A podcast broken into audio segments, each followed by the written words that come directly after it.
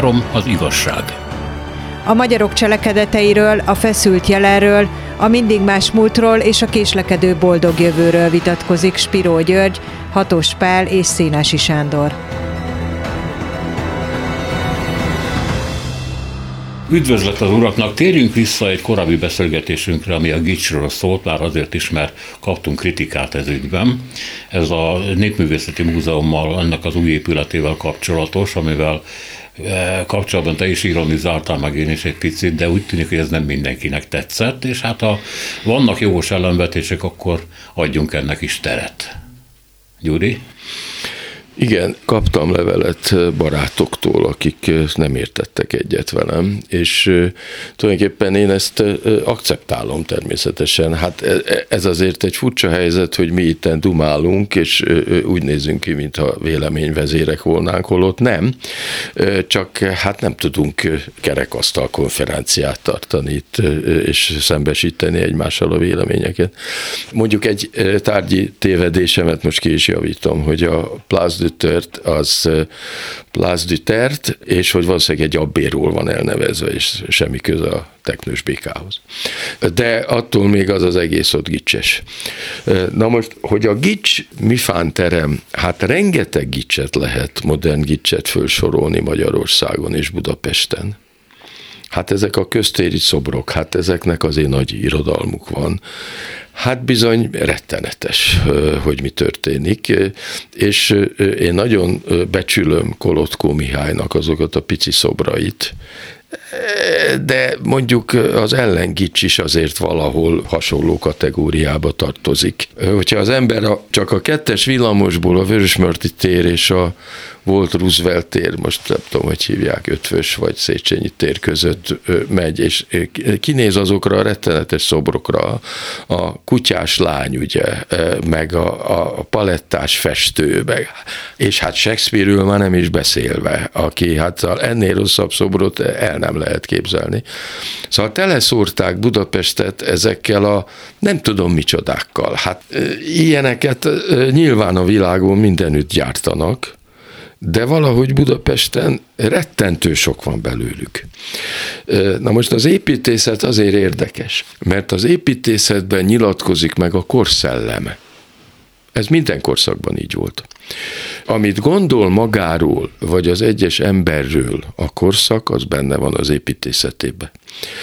Benne van a 60-as, 70-es évek korszelleme, és kapitalista is, meg szocialista is a lakótelepi lakásokban. Az a mérhetetlen kietlenség, és közben meg valami célszerűség is van benne, mert hát az abszolút nyomorból kellett a, a, a munkásokat, akik a városba özönlöttek, mind nyugaton, mind keleten, Finnországban, ugyanúgy, mint Franciaországban és Magyarországon, meg Amerikában is. Tele vannak ilyen 10-12-15 emeletes rémségekkel. Na most ez a korszellem maga és ezzel én egyáltalán nem óhajtom leminősíteni, és nem is mondom, hogy gicsesek ezek a lakások, csak éppen, hogy az egyes embernek mi az értéke és mi a szerepe ebben a korszakban. És ez, hogy úgy mondjam, a világszellem megjelenése és azok a borzalmas, csicsás, neobarok, rózsaszínre mázolt és, és ilyen ötvös művészeti förtelmekkel díszített kerítések, amelyeket lehet látni a rózsadombon meg akárhol, hát ez mélységesen, mélyen tanúskodik arról, hogy a kivagyiak mit gondolnak az emberről és magukról. Hát akkor beszéljünk a mai témánkról ami az egyház, illetve a társadalom viszonya lenne. Természetesen ez kötődik a pápa látogatáshoz, de a pápa látogatásról vagy a pápai beszédekről különösebben nem fogunk beszélni, hiszen a hét végén veszük ugye föl ezt a beszélgetést, de még nem tudjuk pontosan, hogy a pápa mit fog mondani. Tehát ezen túlmenően van miről beszélni, azt hiszem mert sok találgatás is volt az ő útjával kapcsolatban, hogy miért jön vissza Budapestre, és rögtön politikai szempontok is fölmerültek, hogy tulajdonképpen a korábbi kritikáért így akar bocsánatot kérni, hallottam egy ilyen megjegyzés másik oldalról, hogy tulajdonképpen ő a problémás helyekre szeret ellátogatni, ahol lehet találkozni szegényekkel, menekültekkel, gyerekekkel, és hát Magyarországon kétségkívül mind a három kategória jelen van. De ez nem akar irónia lenni. De ebben az ügyben elgondolkodhatunk azon, hogy a társadalom, annak a kereszténység, amiről nagyon sok műsorban beszélgettünk, az milyen állapotban van. Pontosabban, hogy az egyházak mit képesek nyújtani, és mi az, amit akaratukon, szinte akaratukon túlmenően nem tudnak nyújtani a mai világnak, amely kétségkívül válaszokra vár egy csomó dologban, és ezeket nem igen kapja meg. Ezért volt egy ilyen nagyon híres eset a múltkor, amikor Ferenc pápát összeültették 10 vagy 15 fiatallal, és ők a homoszexualitástól kezdve a nemiségen át a alkohol, a drogok, bármivel kapcsolatban kérdezhették, és a pápa nagyon bölcsen, talán ezért is olyan jó a híre, nem megválaszolta ezeket a kérdéseket, hanem együtt kérdezett velük, hogy akkor induljunk el, és akkor gondoljuk végig ezeket a dolgokat. Tehát én úgy látom, hogy van egy éjség az egyházakkal kapcsolatban, aminek nem tudnak megfelelni. Mondom még egyszer, lehet, hogy önhibájukon kívül. Mit gondoltak erről? Hát ez a nem régiben zajlott beszélgetés, az, azt hiszem, hogy a katolikus egyház, vagy legalábbis annak vezetése részéről való probléma felismerésről szól. Hát nevezetesen arról, hogy az egyház, a katolikus egyház egyszer már követett el egy stratégiai hibát, mégpedig a 19. század közepén. Akkor, amikor a munkás probléma jelentkezett Nyugat-Európában, hatalmas módon, és az egyház nem reagált, mert biztos volt az évezredes tanításának a, a biztosságában, és továbbra is azt ajánlotta, hogy, hogy ezek a konzervatív fogodzók a hittételek igazsága legyen a, ennek a változó társadalomnak is a, a, hát az elkísérője. És hát elvesztette a nagyvárost. Elvesztette a munkásosztályt, illetve pontosabban szólva az urbanizáció, az iparosodás által a városokba özönlő milliókat, akik valóban kötöttek az egyházhoz, egyházközséghez, hagyományosan mielőtt elhagyták volna a falusi közegüket, környezetüket, de nem találtak semmit a nagyvárosokban, és nem, nem, nem tudott erre az egyház reagálni. Na most ugye itt a 21. században valóban újra egy, egy, egy korszak küszöbön vagyunk. A, az egyéni identitás, a nemi identitás, a, a, a, a klímakatasztrófa közelsége, a humanitás és az animalitás találkozása az ember által, az embernek kiszolgáltatott környezethez való viszonyunk olyan új kérdések, amelyekre így biztos, hogy nincsen a hitkorpuszban, a dogmatikában semmilyen válasz. Vagy ha van, azok nem elégségesek, egyszerűen nem azon a nyelven fogalmazódnak meg, amelyet a fiatalok hajlandóak egyáltalán meghallgatni, vagy akár képesek meghallgatni. Ha és amennyiben a pápa, illetve egyházi emberek ezt igyekeznek meghallgatni, annyiban azt gondolom, hogy a saját szempontjaikat is, tehát hogy a kereszténység mégiscsak egy inkluzív vallás szeretne lenni, amely nyitni szeretne minden problémát ö, ö, megszólítani, az párbeszéd nélkül nem megy. Csupán kinyilatkoztatással, csupán a, a régi igazságok kényelmességével biztos, hogy nem megy. Ez az, amit egyébként itt Magyarországon kevéssé ismertek föl, mert a második vatikáni zsinat is, amikor például újra fogalmazta a világhoz való viszonyt, újra fogalmazta akkor még a technológiai haladással való viszonyt, újra fogalmazta a zsidósághoz való viszonyt, és, és, és hát abba hagyta azt a régi dogmatikát, amely, amely homályos volt, és, és alkalmas volt az antijudaizmus évszázadainak a megteremtésére. Szóval, hogy arról is lemaradtunk. Nagyon sokan úgy gondolják, hogy az, ami a második vatikáni zsinaton történt, az, az, az egy zárójel. Hát nem. Ferenc pápa, ne felejtsük el, szenté avatta a 23. János Pál pápát, és szenté avatta a 6. Pál pápát is. Tehát, hogy, hogy itt van valami olyasmi, ami, ami, ami a Ferencnek fontos. Arra én nem tudom a választ, hogy miért fontos Magyarország. Minden esetre jó eső, hogy ilyen figyelembe részesülünk. Fogalmam nincs, hogy most éppen miért jön ide a pápa, aki hát egy nagyon szimpatikus ember, és hogyha vallásos lennék, akkor biztos, hogy terjeszteném az eszmét. Tulajdonképpen így is, mert millió dologba egyetértek vele persze. Nem kell ahhoz feltétlenül vallásosnak lenni. De visszatérve arra, hogy milyen igények vannak, tehát hogy az emberek igénye a vallásosság iránt, szerintem abban nincsen változás, amióta az egyes embernek öntudata van, és én tudata van. Az én tudat együtt jár a vallással, és együtt jár azzal, hogy valamilyen módon a halállal szembe kell nézni.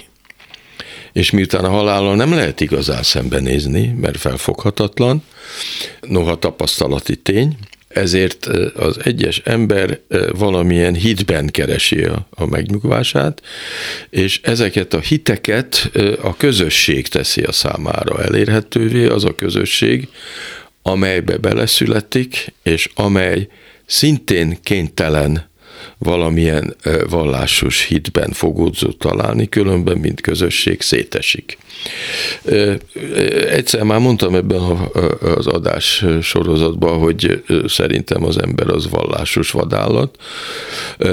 Most éppen fölfedeztem, hogy nem én vagyok az egyetlen, de most olvastam először a Borges nevű jelentős író is szó szerint ugyanezt mondja, megnyugodtam, hogy nem gondolhatom akkor nagyon rosszul, hogyha a, a másik féltekén is így gondolta valaki, hogy ugyanis ez különbözteti meg az embert az állattól. Az én tudat és a vele járó rettegés a haláltól. És a vele járó kénytelen, kelletlen vagy lelkes együttlét a többiekkel, a közösséggel.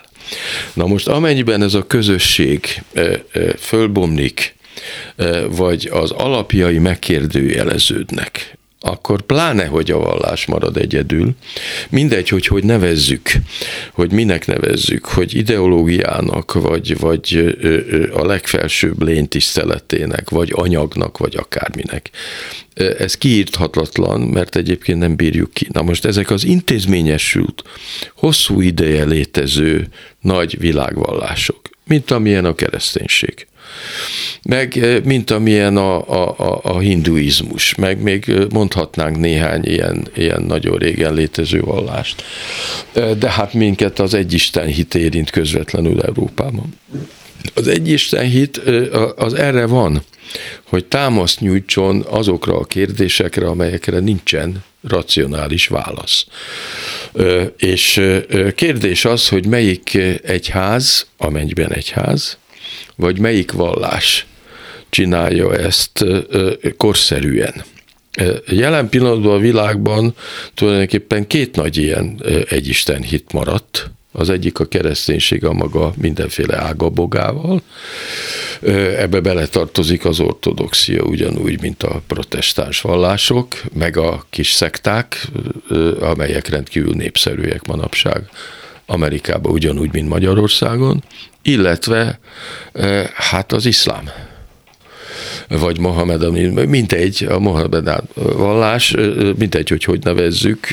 Ezt én nem szabad nevezni Mohamedának, mert ezzel Isten Igen, tudom, de, de aminek van két alapága, és azon kívül van mindenféle ugyanolyan harcias és kevésbé harcias ágai bogai vannak, mint a kereszténységnek. Na most itt az egyisten hit, erről is talán már volt szó, igen bonyolult lelki folyamatok origója. Ugyanis hát nem könnyű az egyisten hitet úgy elfogadni, hogy van egy teremtő, vagy egy gondviselő, aki egyszerre jó és gonosz. Ugye hát ez a hasadság, ez benne van az összes nagy európai műben, ugye Faust és Mephisto, meg, meg Ádám és Lucifer, meg. Tehát hogyan lehetséges az, hogy van egy minket életre hívó, minket meg, az egész világot megteremtő pozitív akarat, amelyik egyúttal lehetővé teszi a gonosznak és a rossznak a létezését. Hát lehet, hogy el kellett volna fogadni a középkornak azt a vonulatát, amelyik azt mondja, hogy tulajdonképpen két Isten van, az egyik a teremtő, amelyik visz, nem, az egyik, amelyik visszavonul tőlünk, és a másik, amelyik ezt a sártekét megformálta, de az ő jelleme közelebb áll a, a Luciferhez, az ördöghöz és azt hiszem, hogy az arianizmus képviselte ezt valamiképpen ezt a, ezt a duális megközelítést, ami ide megkönnyítette volna egyébként a kereszténységet, de hát nem ez győzött végül is a zsinatokon. Hát igen, nagyon érdekes ez a teológiai vita, és az is érdekes, hogy manapság ez miért kap kevesebb kevesebb hangsúly. Tehát, hogy nagyon nehéz elképzelni, hogy ez a maniheisztikus vagy gnosztikus kísértés, ahogy sokan mondják, ez a fajta dualitás a jó és a rossz principium között mennyi, mennyi véres konfliktust eredményezett, és mennyire sokba került ez a vallásoknak. És és szerintem nagyon fontos, amit Spiro György mondott, hogy eljutni az egyetlen teremtőhöz, eljutni az egyisten hithez, az egyáltalán nem magától értetődő. Ha megnézzük ugye a Biblia istenét, a, a, ugye a Héber Biblia, vagy a Ószövetség istenét, uh, hát az egy féltékeny isten. De miért féltékeny? Mert az ember uh, hajlamai szerint ö, politeizmusra teremtetett, hogy sok istene legyen. A különböző igényeinek különböző. Amikor rossz akar lenni, mámoros akar lenni, akkor valami olyan istenre van szüksége.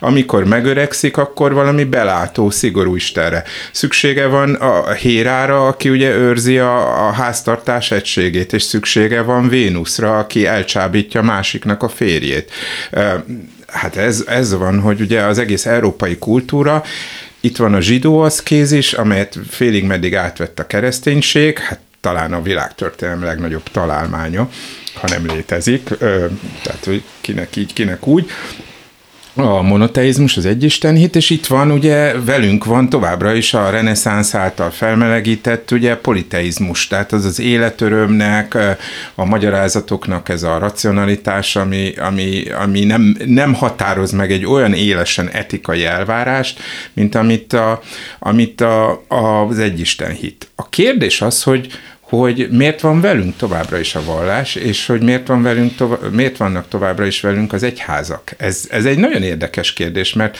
hogy Spiro György mondta, tehát, hogy itt van velünk a halál. Oké, okay, de mondjuk a halál sokkal mindennaposabb volt a középkorban.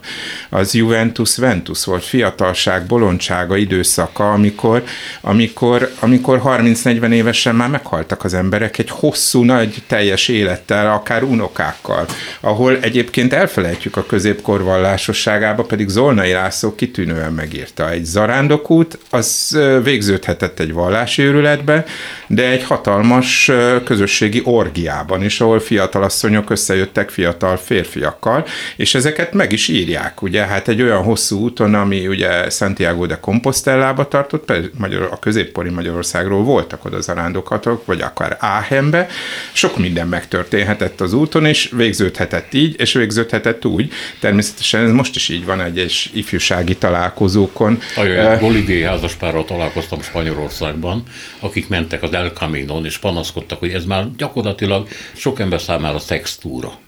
Úgyhogy ez, de most már rájöttem akkor, amit abból, amit mondasz, hogy ez hol gyökerez. Hát igen, semmi sem új a napra. Most visszatérve, tehát azért a 19. századtól a közegészségügy javulásával, az átlag életkor emelkedésével megindul az a tömeges szekularizáció, amikor az egyháztól már nem azt várják, hogy azonnal nyújtson, hiszen a gyerekhalandóság hála Istennek lecsökken.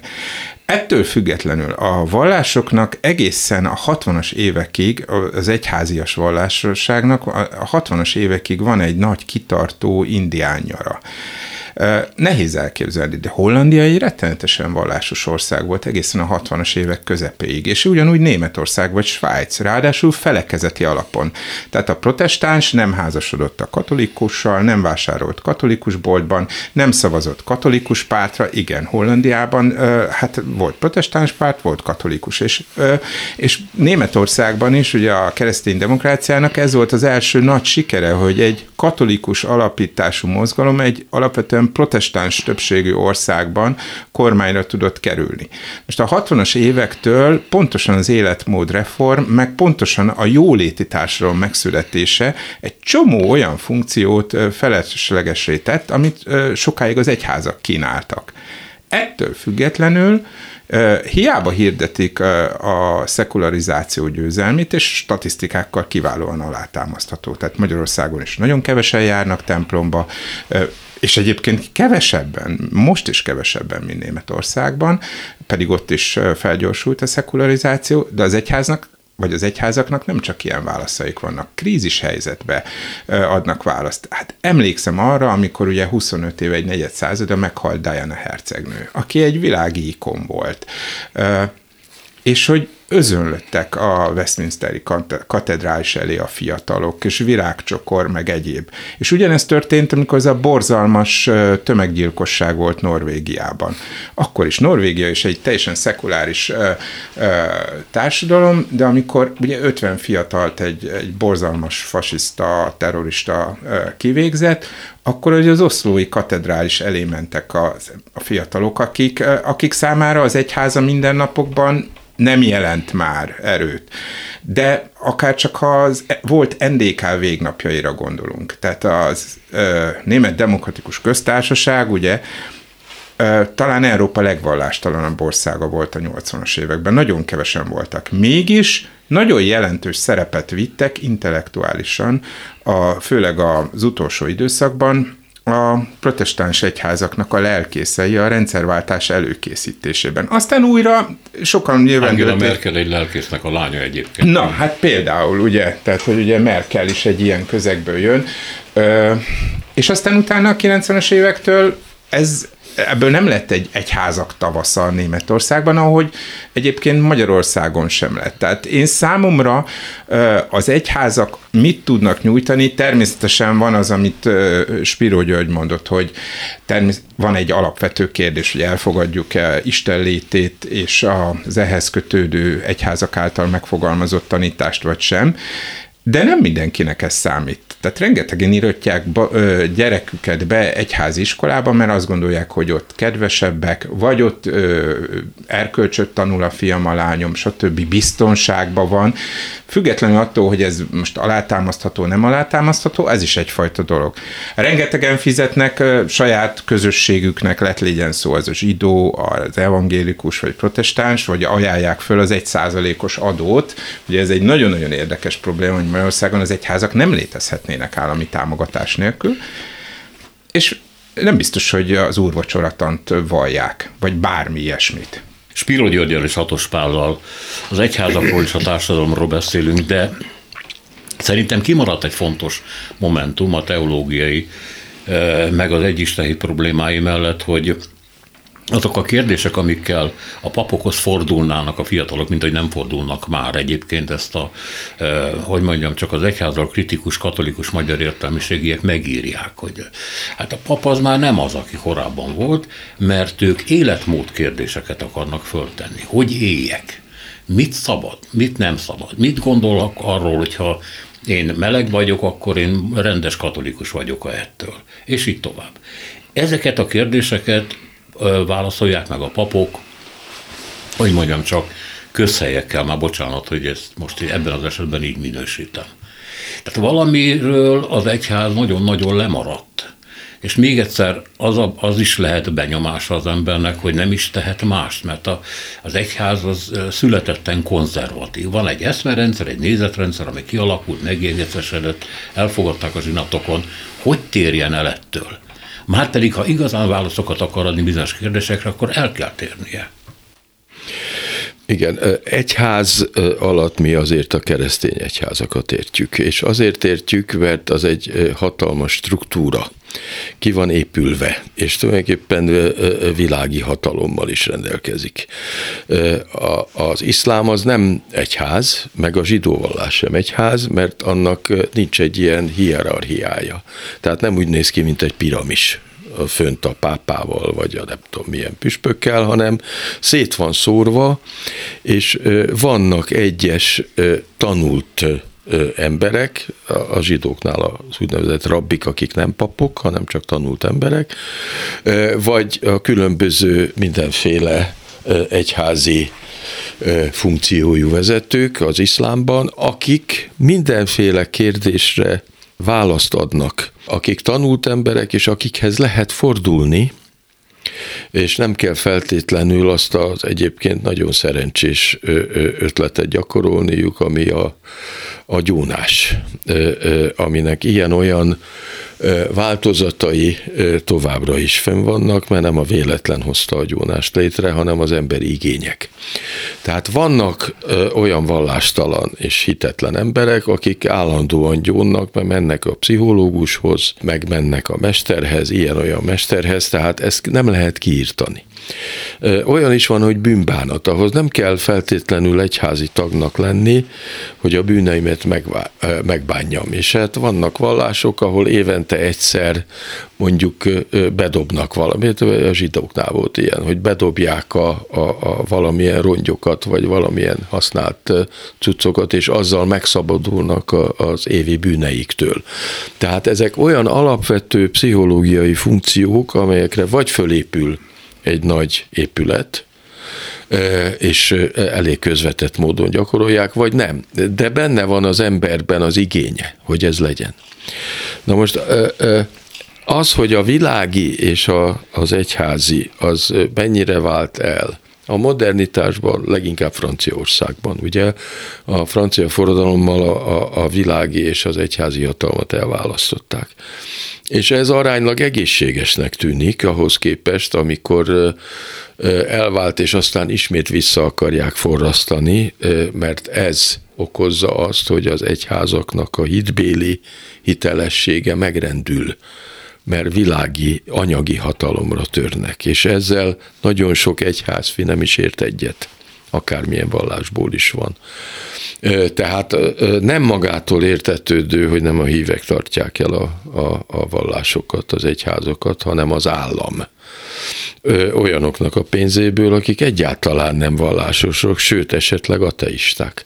Tehát ez igen fura és kezelhetetlen, néha kezelhetetlen morális helyzeteket hoz létre.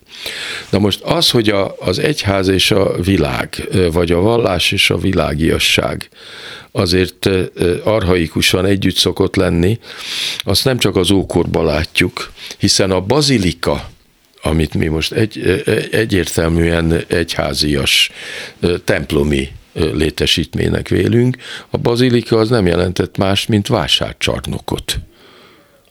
Az volt a, az nem tudom, ami most is van, ezek a nagy izé, a városszél. Csak éppen miután mindenki ott volt, tehát ott kellett hirdetni az igét.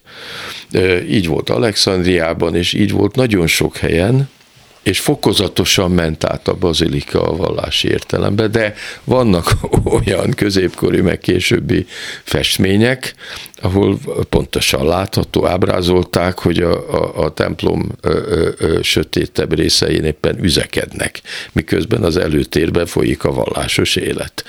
Ö, úgyhogy ez mindig együtt járt, és azok voltak a szerencsésebb korszakok, amikor ezeket a dolgokat nem nagyon választották el egymástól.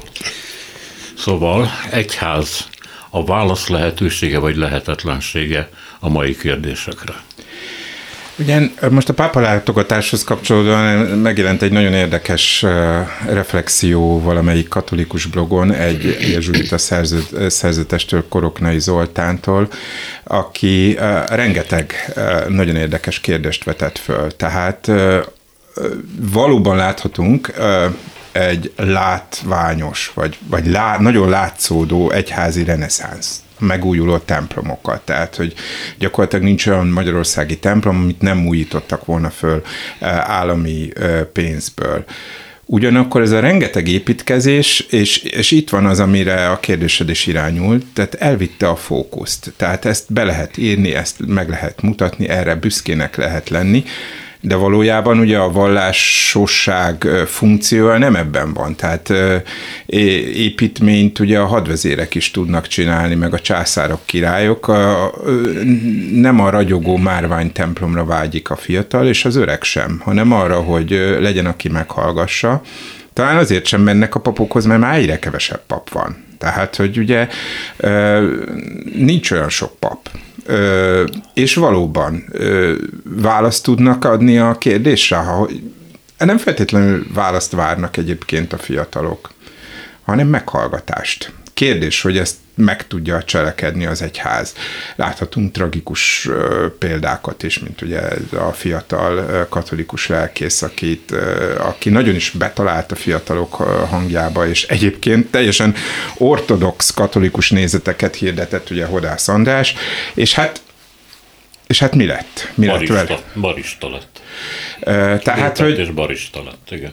Tehát, hogy, hogy itt, amit Spiro György mondott, az, azt, azt minden profétának, minden papnak ezerszeresen látnia kell, hogy, hogy itt nagy struktúrákról van szó. Itt, itt, és ezek a struktúrák, ezek ezek érvényesítik a dolgaikat, a, a saját igényeiket. Éppen ezért nagyon érdekes az, amit a Ferenc pápa akár saját névválasztásával is jelzett, hogy be lehet-e a forradalmi hagyományokat, a megújítást, a Jézusi visszatérést vinni az egyházba, ami egy 2000 éves, és, és valóban mindig és mindenütt hatalmi képződmény volt. Maga a név is egy nagyon érdekes dolog. Tehát ha van olyan eretnek, aki bemaradt az egyházba, az, az Assisi Szent Ferenc volt. Tehát ugye szembeszállott a családi erkölcsel, tehát szakít az apjával, ugye? Hát ez nem egy hagyományos vallásos tanítás, hogy szembefordulok a szüleimmel, holott benne van van egyébként a Bibliában, hogy aki nem hagyja el apját és anyját, testvéreit és földjeit értem, az ugye nem méltó hozzám. De, de ugye én is azt kaptam meg, hogy tiszteld apádat és anyádat, stb. Tehát, hogy ugye rengeteg feszültség van a vallásban, és a fiatalok erre kérdeznek rá, ha rákérdeznek, és ameddig rákérdeznek, addig van reményük az egyházaknak is erre. Ugyanakkor azért azt is mondanám, hogy, hogy egyre idősebb társadalomban élünk. Tehát hogy ezek a fiatalok majd időskorukban másfajta igényekkel bírnak. Lehet, hogy akkor azokat az illúziókat fogják szeretni, amik a, amiket akár az egyházi tanításokban, vagy a templomi prédikációkban ismernek föl. Tehát ez egy nagyon, nagyon érdekes dolog. Tény és való, hogy Magyarország nem egy vallásos társadalom. Magyarországon a, a, nincs akkora begyökerezettsége az egyházi kultúrának és az egyháziasságnak, mint mondjuk Írországban vagy Lengyelországban. Jogos az a kérdés ezek után, hogy ezek szerint a magyar társadalom, amely nagyon kevéssé vallásos és még kevésbé templomjáró, az egy magányos társadalom, mert hiszen Gyuri arról kezdett beszélni ennek a műsornak az elején, hogy az ember egy vallásos vadállat, és szükség van a közösségre. De ha ezt a közösséget nem tartja össze hit, tehát szétesik, akkor az ember óhatatlanul magányos lesz, magányosan létezik, töredékeiben létezik. Hát az öngyilkosságok magas száma, és hagyományosan és hosszú ideje magas száma Magyarországon, és és különösen egyébként a férfiak körében is, különösen az agrár népesség vagy a falusias népesség körében, ez bizony egy kihívás az egyházaknak, hogy mit tudtak adni, hogyha ez a válasz, hogy 50 éves emberek felakasztják magukat, és így végződik. Mi, hová ért el? És ezt egy csomó lelkiismeretes, vagy sok-sok lelkiismeretes egyházfi fel is tette magának, igen, a magyar társadalom egy magányos társadalom, és, és ez egy kihívás, hogy valóban célba érte az egyházak üzenete. Gyuri? Ami érdekes, Lengyelországban is csökken a templomba járók száma. Holott ugye 89 előtt ott a katolikus egyház, amelyik hát egyedülalkodó vallási téren, az politikai súlyjal is rendelkezett, és azóta ez csökkent. Nem, mint hogyha nem lennének olyan lengyel pártok, akár kormánypártok, amelyek ezt megpróbálják erősíteni. A, de hát ezek lózungok természetesen természetesen. és valószínűleg olyan folyamatról van szó, ami a, a, a modern gazdasági és politikai élettel vele jár. Na most az, hogy egyház, ugye hajlamosak vagyunk azt hinni, hogy ez az egy szavunkból ered, vagy az, az egy az Isten idea van benne. Nem, ez az üdv szavunkból van, az üdvözülés, tehát ott kapod meg a lelki békédet, talán már a földön is, hogyha bemegy egy, egy templomba.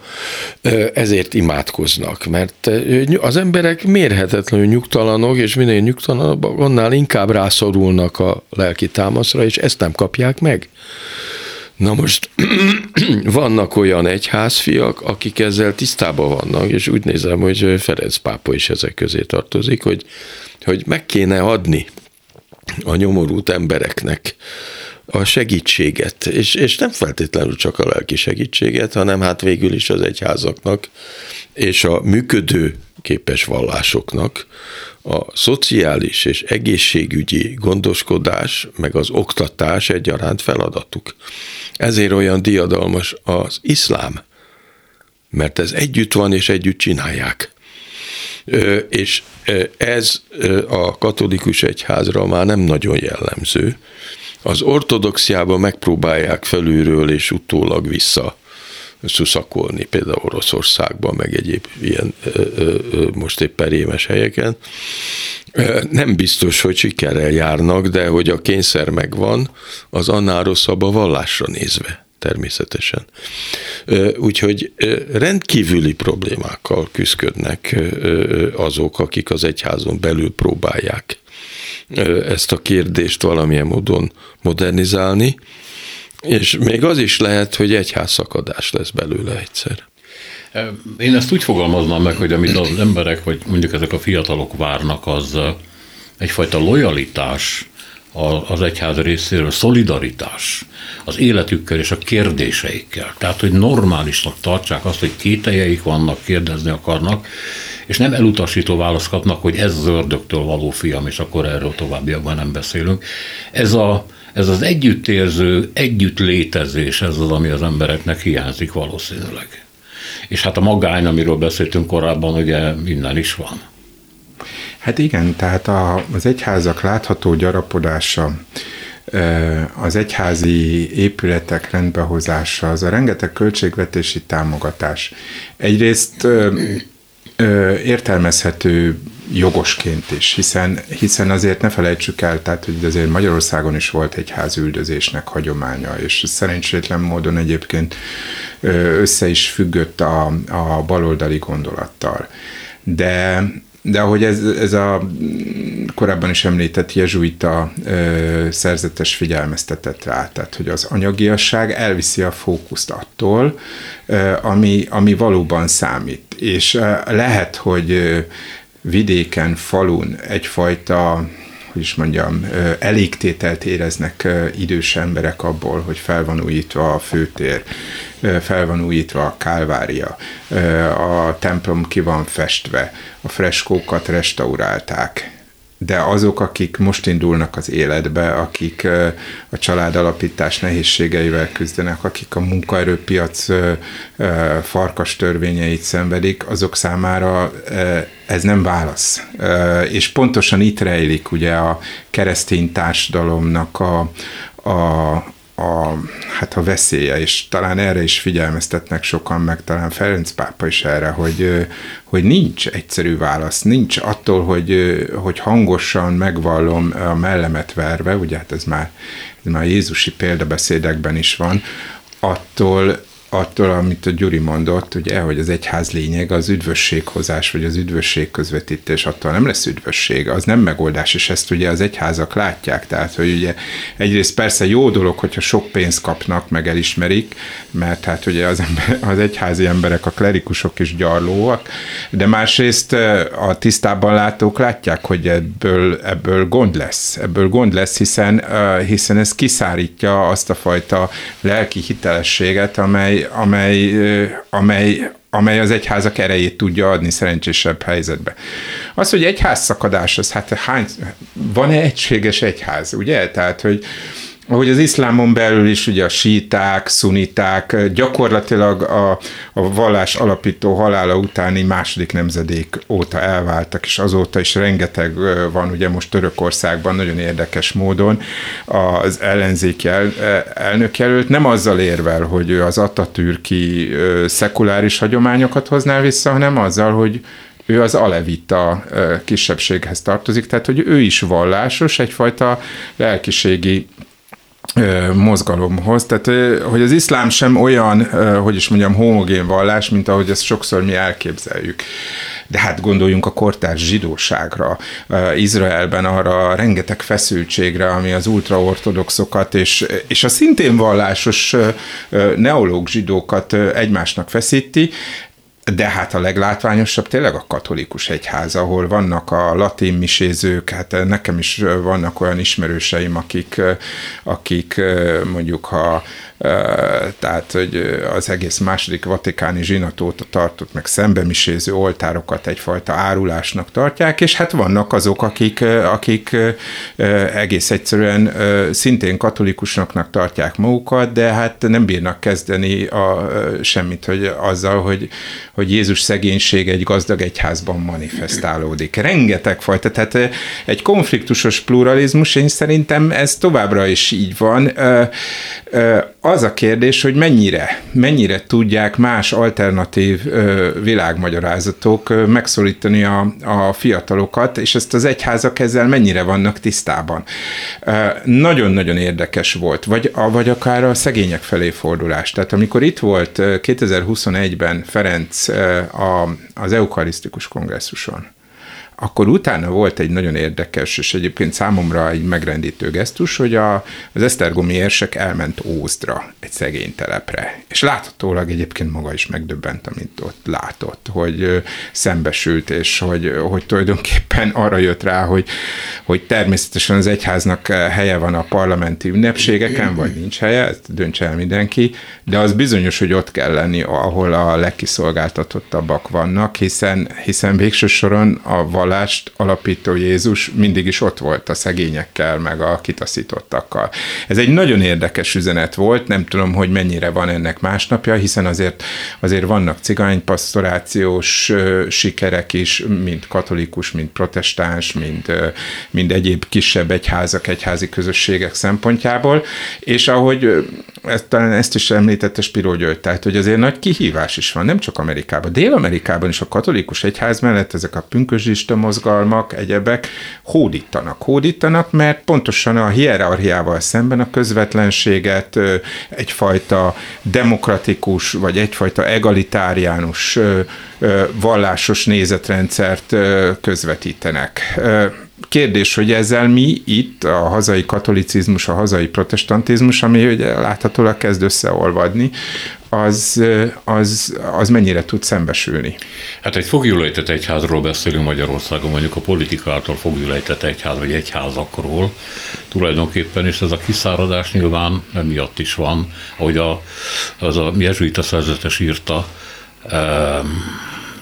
elvakítja a, a klérust a pénz, meg a, meg a frissen festett, drágán felújított templomoknak a mész szaga, és a többi.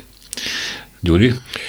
Igen, hát a szegénység az, az alapvető probléma, akár vallásos valaki, akár nem. És azt látjuk, hát Magyarországon, akkor maradjunk itt, hogy messze menően nem támogatják a nagy egyházak mondjuk az evangélikusokat kivenném, mert ők, ők, ők, ők a legkevésbé sem duskálnak a pénzben, és inkább a szegények oldalán állnak, de, de mondjuk az Iványi Gáborékat valahogy ezek a nagyobb egyházak nem ölelték a keblükre.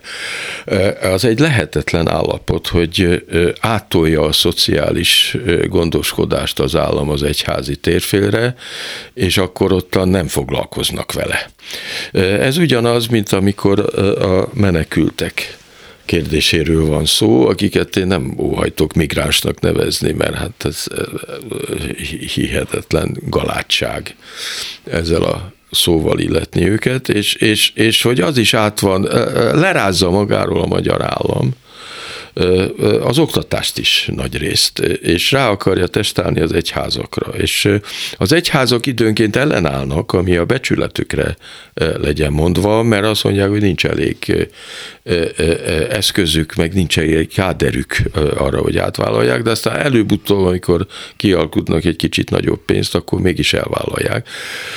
És akkor az állam is megduplázza a pénzt, és akkor megszabadult a valamitől, ami az állami feladat, ugye?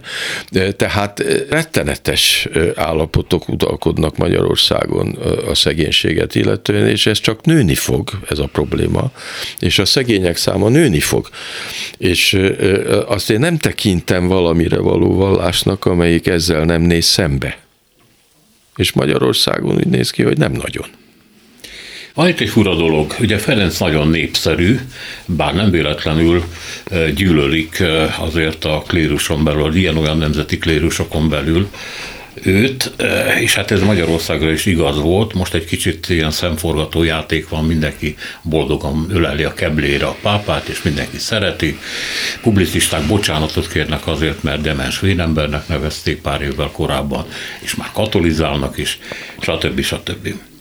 A lényeg az, hogy népszerű, nagyon-nagyon sokan lesznek, voltak ott a pápai találkozókon. Kérdés az, hogy ebből átháramlik-e valami az egyházra. Vagy Ferenc az Ferenc, a katolikus egyház, meg a katolikus egyház, és akkor az emberek szemében ez a dolog kettő. Hát, egy kicsit máshonnan uh, fognám meg a, a problémát. Tehát, hogy uh, miért problémás a keresztény Magyarország eszméje? Azért, mert a kereszténység nem ad el világi megoldást. Megnézzük, mivel végződik a Biblia, hát ez az apokalipszissel végződik. Azaz, hogy az emberek önmaguktól nem oldották meg a társadalmi problémákat. Az állami ideológia meg mindig egyfajta teljesen természetesen önelégült ideológia. Elégedettek vagyunk, megoldottuk ezt a problémát, a következőt is megoldjuk. Végső soron jobbak vagyunk, jobbá tettük az országot, stb. Bármilyen színezetben mégiscsak e- ezt kell bemutatni ez végső soron inkompatibilis, nem összeegyeztethető. És ha és az, a, az igazi egyháziak szerintem ezt tudják hogy, hogy nem, nem lehetnek elégedettek. Ahogy a két világháború között is tudták, akkor is egy hasonló helyzet volt. Sőt, olyan értelemben, hogy az egyházaknak nagyobb autonómiájuk volt. Gyakorlatilag épültek ugye Budapesten is az ilyen-olyan templomok, rengeteg templom, a budapesti templomok döntő többsége a két világháború között épült, mind református, mind evangélikus, és főként katolikus de már akkor érezték, hogy ára lesz, és ára lett. Ára lett, és most is sokan vannak, akik ettől félnek. Mondom azért, mert a kereszténység végső soron nem tud önmagával elégedett lenni. Köszönöm szépen Spiro Györgynek, Hatos Pálnak, itt a mai műsor vége. A műsor Csalmeci János szerkesztette, a műsorvezető Szénas Sándor volt. Köszönjük a figyelmüket, minden jót!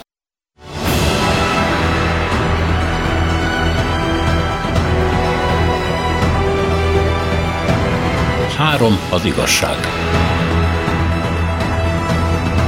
Szénási Sándor műsorát hallották.